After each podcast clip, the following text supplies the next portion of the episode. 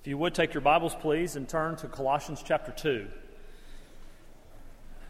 Colossians 2. We've uh, been in Colossians for, I guess, three Sundays now. We've, what, we've done what seems to be a jumping around. Now we're not going to do that. We're going to go through it a bit more systematically. Uh, verses 1 through 7 of chapter 2 is, is our passage. Verses 6 and 7 is really the passage. That's where we'll spend most of our time. If you remember, as we've talked the last few weeks, we talked about kind of a new life in Christ. That's sort of what Paul's getting at here. He's, the assumption is that the, you're a Christian already. He's talking to Christians, he's talking to this young church in Colossae. Uh, he's, these, it's not how to become a Christian. Paul talks about that many places uh, in his letters, but here it's what do we do now that we are a Christian? What's this new life that we've been called to? Well, that's, that's kind of the focus that I want us to uh, consider this morning. Colossians 2 1 through 7. For I want you to know how great a struggle I have for you and for those at Laodicea and for all who have not seen me face to face, that their hearts may be encouraged, being knit together in love, to reach all the riches of full assurance of understanding and the knowledge of God's mystery, which is Christ in whom are hidden all the treasures of wisdom and knowledge.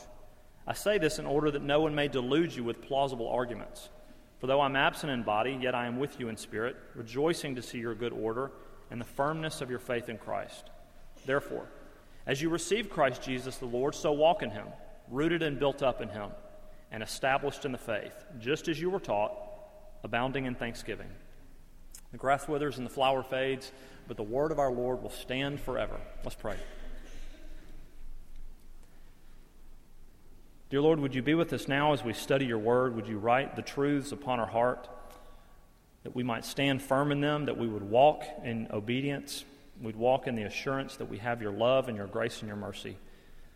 Lord, thank you for this time now. Would you teach us from your word? Holy Spirit, would you teach our hearts? Would you illuminate these things to us? And we thank you for this time of worship. It's in Christ's name we pray. Amen. I don't know how many of you have seen the movie Air Force One. Uh, Air Force One is one of my favorites. Uh, the main character in this movie is Harrison Ford. He plays the President of the United States. And he, relying on his military background, uh, there's a group of terrorists that have hijacked this airplane. And there's a struggle, and in this struggle, all the terrorists but one are either killed or detained. Uh, but there's additional hostages on Air Force One. Uh, the good guys, they also have been detained. And so there's this, it's a lot of drama and suspense, as you can imagine, certainly if you've seen the movie. They're in communication with the White House War Room. The Vice President and the Joint Chiefs of Staff have, have come together to try to communicate, to help what's going on. In a little bit unbelievable turn of events, they attach a zip line from Air Force One to this cargo plane. And the hostages go f- uh, down this zip line onto a cargo plane that's called Liberty 24. And so eh, the, as we reach the climax of the movie, you see Harrison, all the hostages are off. The only two people left on the plane are Harrison Ford, the president, and then this main terrorist. Okay, and he, Harrison Ford's about to get onto the zip line, and the terrorist reveals himself, and there's this struggle, and then there's radio silence. People in the White House have no idea what's going on. All they can see is that Air Force One has crashed into the ocean. And so despair and and sadness overcomes them. But finally, they hear the wonderful words, one of the famous quotes of that movie. Liberty 24 has now changed call signs. Liberty 24 is now Air Force One. At that point, of course, they knew that the President of the United States was safe. He had made it safely aboard this cargo plane. You see, for this cargo plane, Liberty 24, once the President came aboard, everything changed. The value of the plane, the worth, the identity, the fighter jets are now pointed at it, trying to protect it, because the President of the United States was now aboard. Everything changed for that plane in that moment. As Christians, if Christ is aboard our lives, if you will, everything has changed also for us. We're not the same anymore. We're not a guilty, condemned sinner anymore. We're a saved, redeemed saint. So it's got to be evident in our lives. It's got to be evident in our thinking. It's got to be evident in the things that we do if we really have been changed, if we are united with Christ. How is it for you? Again, Paul isn't talking about in this passage how to become a Christian. He assumes that the people he's writing to are Christians and he's trying to encourage them. You are united with him. Walk in him. Be built up in him. Be rooted in him, he says.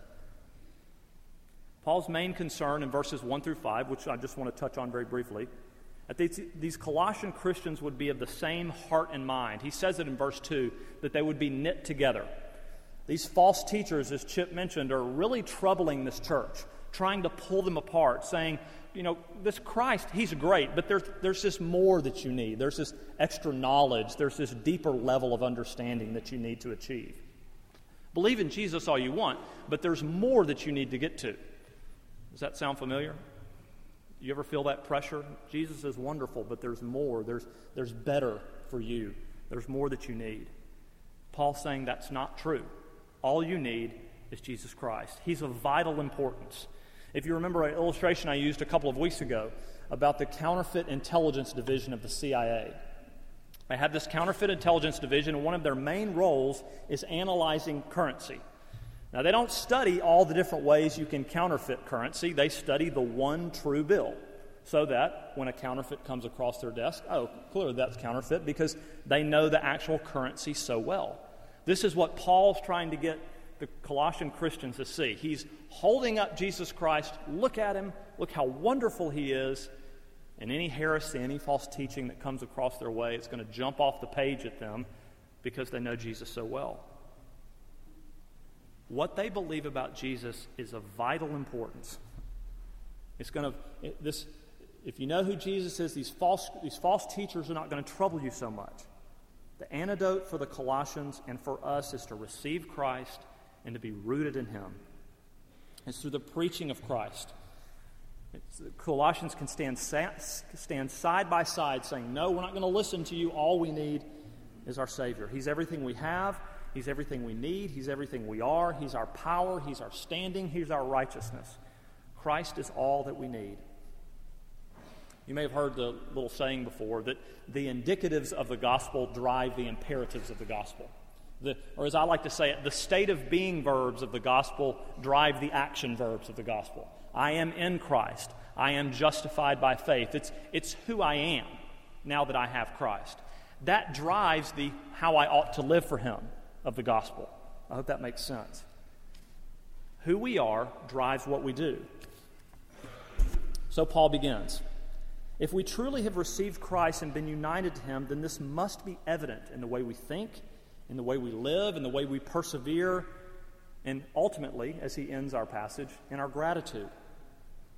So let me talk about this passage in three ways. It's taken directly from the text, no alliteration, as you, maybe you're used to.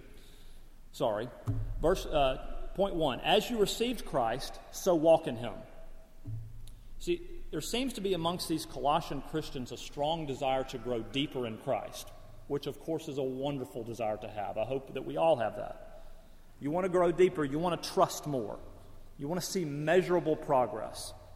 Paul's saying in these two verses, that's great, but this is really hard work. This isn't an easy thing. It's not just, it just kind of happens. It's something you really have to work at. We're to live lives worthy of the Lord, Paul says elsewhere. So we receive Him, now we walk in Him. But first, we have to receive Christ. Okay, that's, that's the first part of this first clause or phrase. You know, today we use phrases such as someone needs to pray to receive Christ or they need to make a profession of faith. We talk about it just in terms of what we do and not necessarily in terms of what we receive. I'm not trying to put down those phrases, I think they are wonderful. But I think Paul had more in mind than what we have in mind when we use those phrases. What did it mean for the Colossians? that they received the truths that were preached to them and they, that they believed them. That they believed that they were sinful people and they couldn't do anything about their problem. They believed that Christ died on the cross, and since he did, it solved that problem. He paid that penalty. And that he rose from the dead. And if they're united in Christ in his death, they'll also be united with him in his resurrection. It's what they staked their whole lives on. Everything was on the truths of what Jesus had done for them. I think this is a very important point. This first idea of receiving Christ before walking in Him. It's, it's vital for our understanding. I think it's also vital for our evangelism.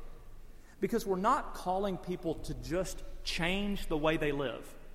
I'm not just calling someone to have a new idea or a new theory about sexuality or morality or business practice.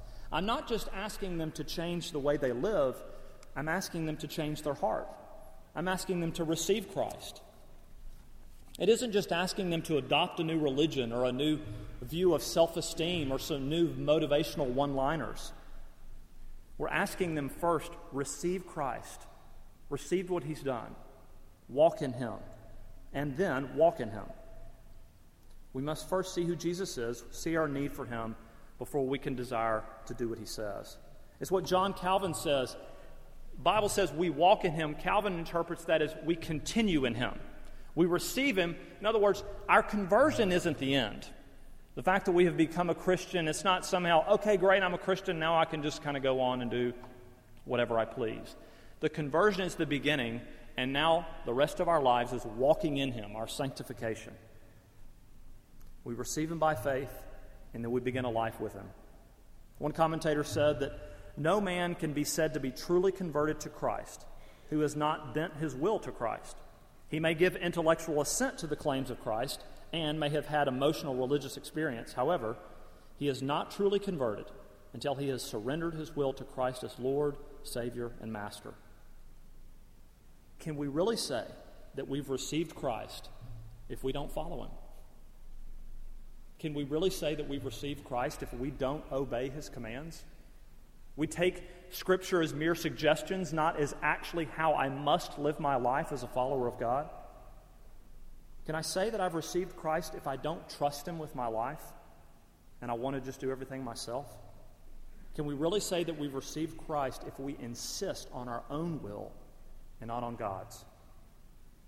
You see, to truly receive Him means that we must submit to Him. They go hand in hand. To receive Him means to walk in Him.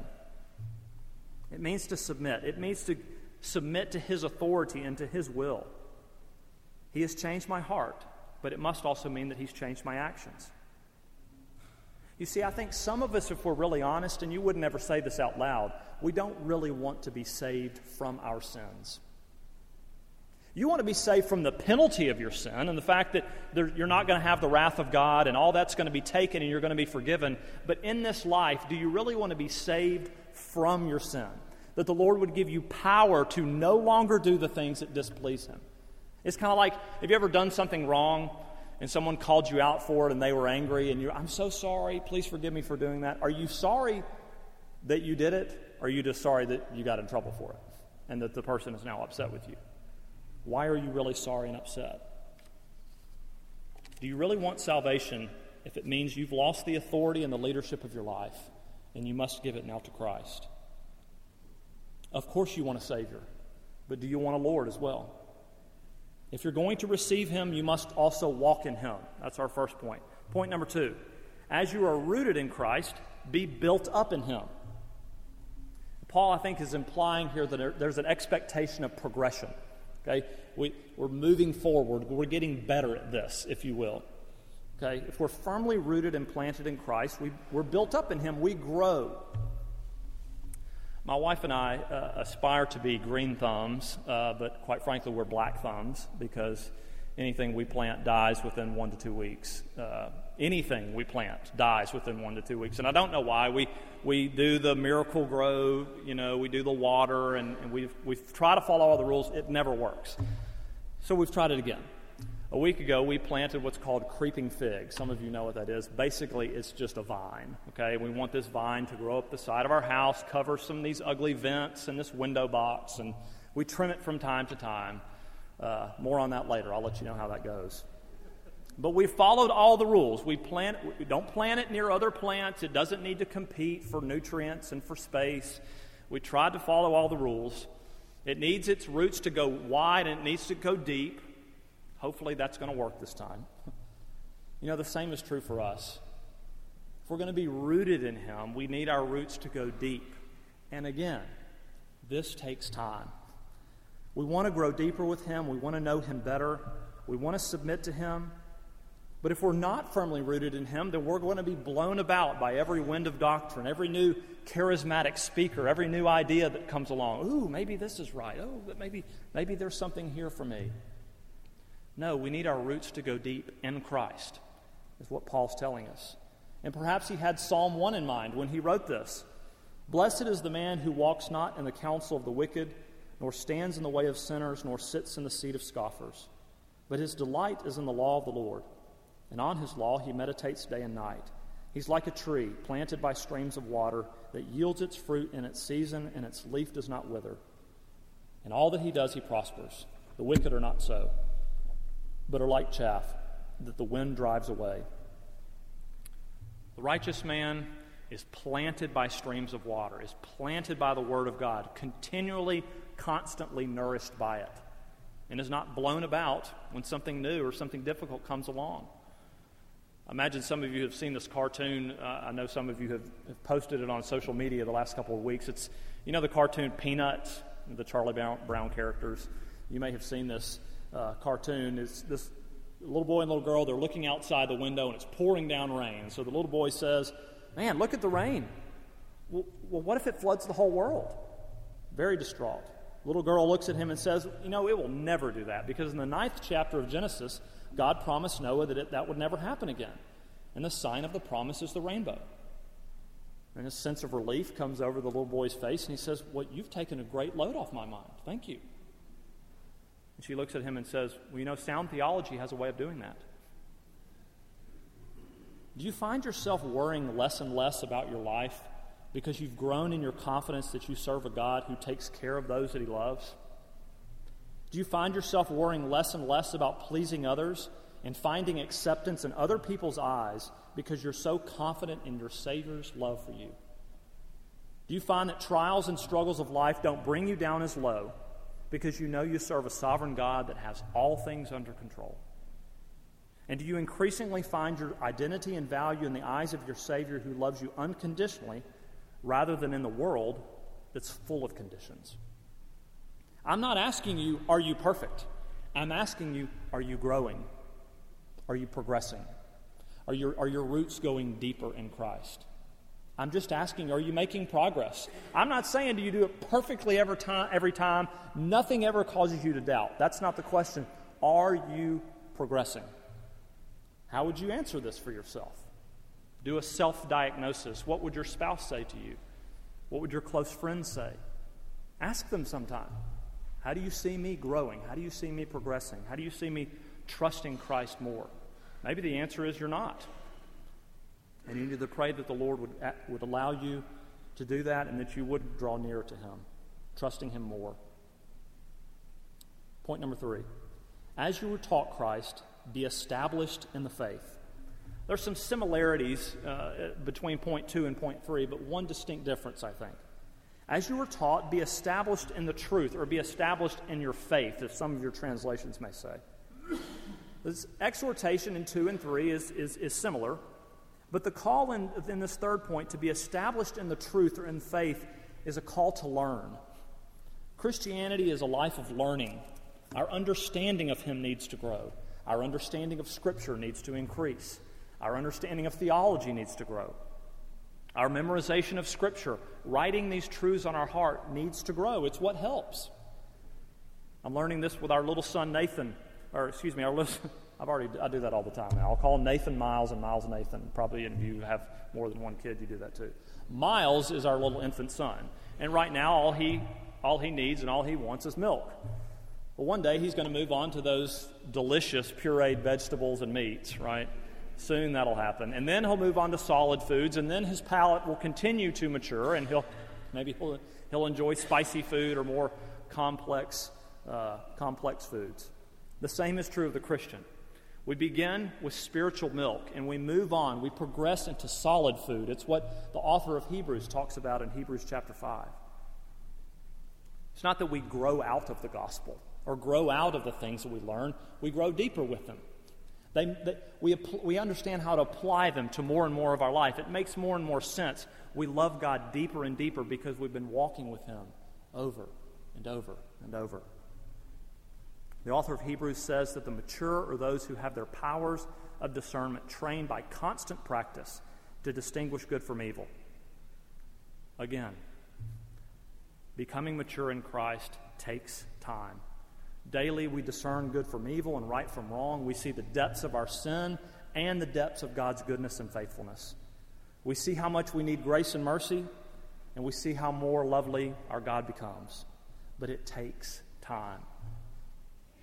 There's a new commercial that's out by Under Armour. If you don't know Under Armour, it's basically this sporting apparel line, uh, sporting, uh, sports clothing. And the, uh, the athlete on there is Stephen Curry. Stephen Curry is a professional basketball player. In fact, he was the most valuable player this past season in the NBA. And so, as the commercial begins, it's Stephen Curry in his workout gear. He has two basketballs in his hand. He looks like he's in the middle of nowhere. And he starts dribbling both of these basketballs. And you hear his voice in the background day in, day out, day in, day out, day in, day out. He says this over and over and over again. And then the, camera pans back, and now there's two Stephen Currys, and then three, and then four, and then 500, basically, Stephen Currys. And they're all dribbling the basketball, doing different, different dribbling drills. And the same refrain day in, day out, day in, day out. Day. At the very end of the commercial, it comes back to just him he stopped dribbling. There's sweat pouring down his face. Clearly, he's been working hard. He takes a deep breath, picks the basketballs up again, day in, day out, day in, day out. What he's implying is yes, I'm a good basketball player, but I didn't get here just because I have all these natural abilities, although he has a lot of natural abilities. I'm good. I was an MVP. I, we won the championship last year because day in and day out, we practice. I practice shooting. I practice my ball handling. I do strength training. I, I do conditioning. I lift weights day in, day out. Day in, day out. The same is true for us, isn't it? First Pres.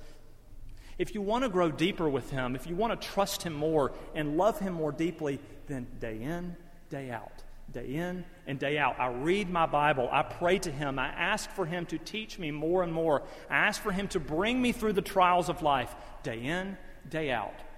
And that's how I grow deeper. That's how my faith gets, I'm deeply, more firmly rooted in Him. It takes time. But we don't want to hear that because we want to microwave everything. We want instant results. I want it, I want it now. I want the depth now. I don't want to have to go through all the trials to receive it. We don't want to hear about the ordinary means of grace because it's ordinary. But the word, sacrament, and prayer, day in and day out, is how we get to know Him and love Him more. It's why, young believers, you need to have relationships with older believers. Younger couples in the faith, you need to have a relationship with older couples in the faith. They've seen more life than you have, they're wiser than you are, they've had more practice and the wisdom that they have can be of great benefit to you. You need to hear their stories. They're going to tell you of trials and they're going to tell you of failures, but they're also going to tell you of how faithful their God was to them, day in and day out. Older believers, would you please have relationships with younger believers? I don't know what I can do. I, I don't know where my ministry needs to be. Pour your life back into younger believers. Tell them of what the Lord has done for you day in and day out so that you can encourage them and help them to grow deeper in their love for their Savior. I've found in older believers, they are often unflappable. It's not that trouble never comes their way, it's not that they don't mourn or struggle or doubt, it's that their foundation is sure and they know where to turn every time something difficult happens. We never outgrow the truths that led to our conversion. We never outgrow the understanding that we're sinners and that we're deeply depraved without hope. We never grow out of the understanding that we need Jesus. It just gets deeper. It gets deeper and deeper and deeper. Do you see your need for this? We don't outgrow it, it just grows deeper. How do we know we've gotten this? What's the spiritual litmus test that we can take? Well, I think that's how Paul concludes this passage abounding in thanksgiving. It's gratitude. You know you've really gotten it when you're really grateful for what He's done and you're constantly revisiting how thankful you are for what Christ has done. This seems to be the culmination of it all it's gratitude. Can we really say we've grasped the gospel and all that Christ has done if we're not overflowing? Uh, it uses the word abounding. It's like it's just bubbling over. There's so much of it, it can't be contained. You're so thankful because you know what you once were and you know what you now are in Christ. And your thanksgiving is, well, of course I would obey him. Of course I would submit to him. Don't you see what he's done for me? Don't you see what he's done for us? Don't you see what he's done for his church? It's our faith, which led to our justification, which now leads us out into this world to be sanctified. This new life we have in Christ, we trust more and more and deeper and deeper. Yes, we put our sin, we mortify our sin, we put it to, we put it to death because our guilt and shame has been taken away. And all of this is a gift from God. You see, we often just think about grace and mercy in terms of our salvation, and, of, and, and we rightly should. Grace has been given to me, therefore I'm saved. The gift of faith has been given to me unto salvation. And somehow we think the grace has stopped there. It is for our salvation, it is for our justification, but God continues to pour out grace upon you so that you might live for Him, so that you might continue on and be rooted and be built up and to grow deeper. Do you ever consider that? That the goodness that you see in yourself, the faith that you see in yourself and others, the faith that you see around the world, it's also by grace that that's allowed to happen. Yes, we put forth effort. Yes, we are required to have faith. We're required to do good. We are. But when you see that in yourself, it's also by grace. I think I've used this illustration before. I told my Bible study the other night that I'm to the, i have been here long enough at First Pres that I just can't remember what stories I've used. So sorry if I used this like a couple of weeks ago. Some very sweet words that, that are said in my house is when my wife looks at me and says, Honey, I'm making lasagna tonight. That's gospel news in the Wyatt household. My wife is an excellent cook, but particularly her lasagna is top of the line. It's very, very good. And so when Nathan and I are sitting at the table, we're oohing and eyeing over this lasagna. Oh, honey, this the sauce and the spices, this is excellent. The garlic bread and the salad and everything. Oh, this is delicious. We're praising the food, but who are we really praising when we're saying all that? We're praising Lauren. The, the, noodles and everything are not just good by themselves, they have to be put together. She has to follow a recipe, and it's delicious. The same could be said of a wonderful novel that you've just read. Oh, this is a beautiful story, and can you believe how it ended? And man, the character development was just second to none. This is a wonderful story, and you want to recommend it to somebody else. When you're talking about how great the story is, who are you really praising? Are you praising the story? Or are you praising the author of the story? You're praising the author. Again, when you see this progression, when you see this walking deeper with Christ in yourself and in others, praise the one who allowed you to do that. Praise the one who gave you the grace to do that. Praise the one who saved you, and praise the one who allows you now to walk deeply and closely with Him. Thankfulness is a good test of the spiritual state of our heart. False teachers, anger, resentment, fear, anxiety, they have little impact on a thankful heart. Because thankfulness takes us back to Christ, to the one that we first received. It's as if the circle comes back all the way around.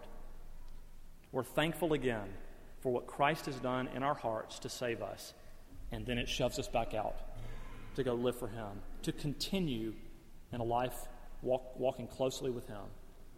To the Christian this morning, are you living in that joy? Do you see that thankfulness in your heart? Walking in Christ with thanksgiving for all that He's done for you, none of which you could have done for yourself. To the non Christian who may be here, to the skeptic, to the doubter, to the uncertain, don't you see that our hope and joy is not in ourselves and nothing that we have done? We don't think we're better than anybody. We think we have a Savior who's accomplished everything that we needed. We don't think that us doing accomplishes we think we trust in a God who's accomplished everything on our behalf. We don't have to bear the sin and shame and guilt any longer. We've laid it at Jesus' feet. He carried it for us, and He gives us a burden that is far lighter and far easier. And you can be freed from that today. Would you receive Christ? Receive Him for all that He's done. And that we would go out in the joy and thanksgiving that is rightfully ours because of all that has been done for us. Let's pray.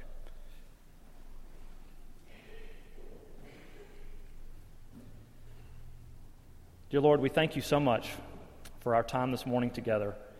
We thank you for your word. Lord, we thank you that at every moment, at every step, there is grace from you.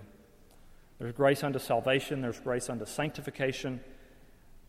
Lord, would you give us the strength to walk in that grace?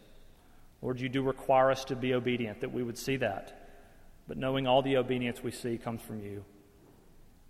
Lord, would you be with us now as we go to Sunday school. Would you give us a sweet time of fellowship and study there? But thank you for this time we've had this morning. Thank you that you are worthy of our worship and that we would offer it gladly to you.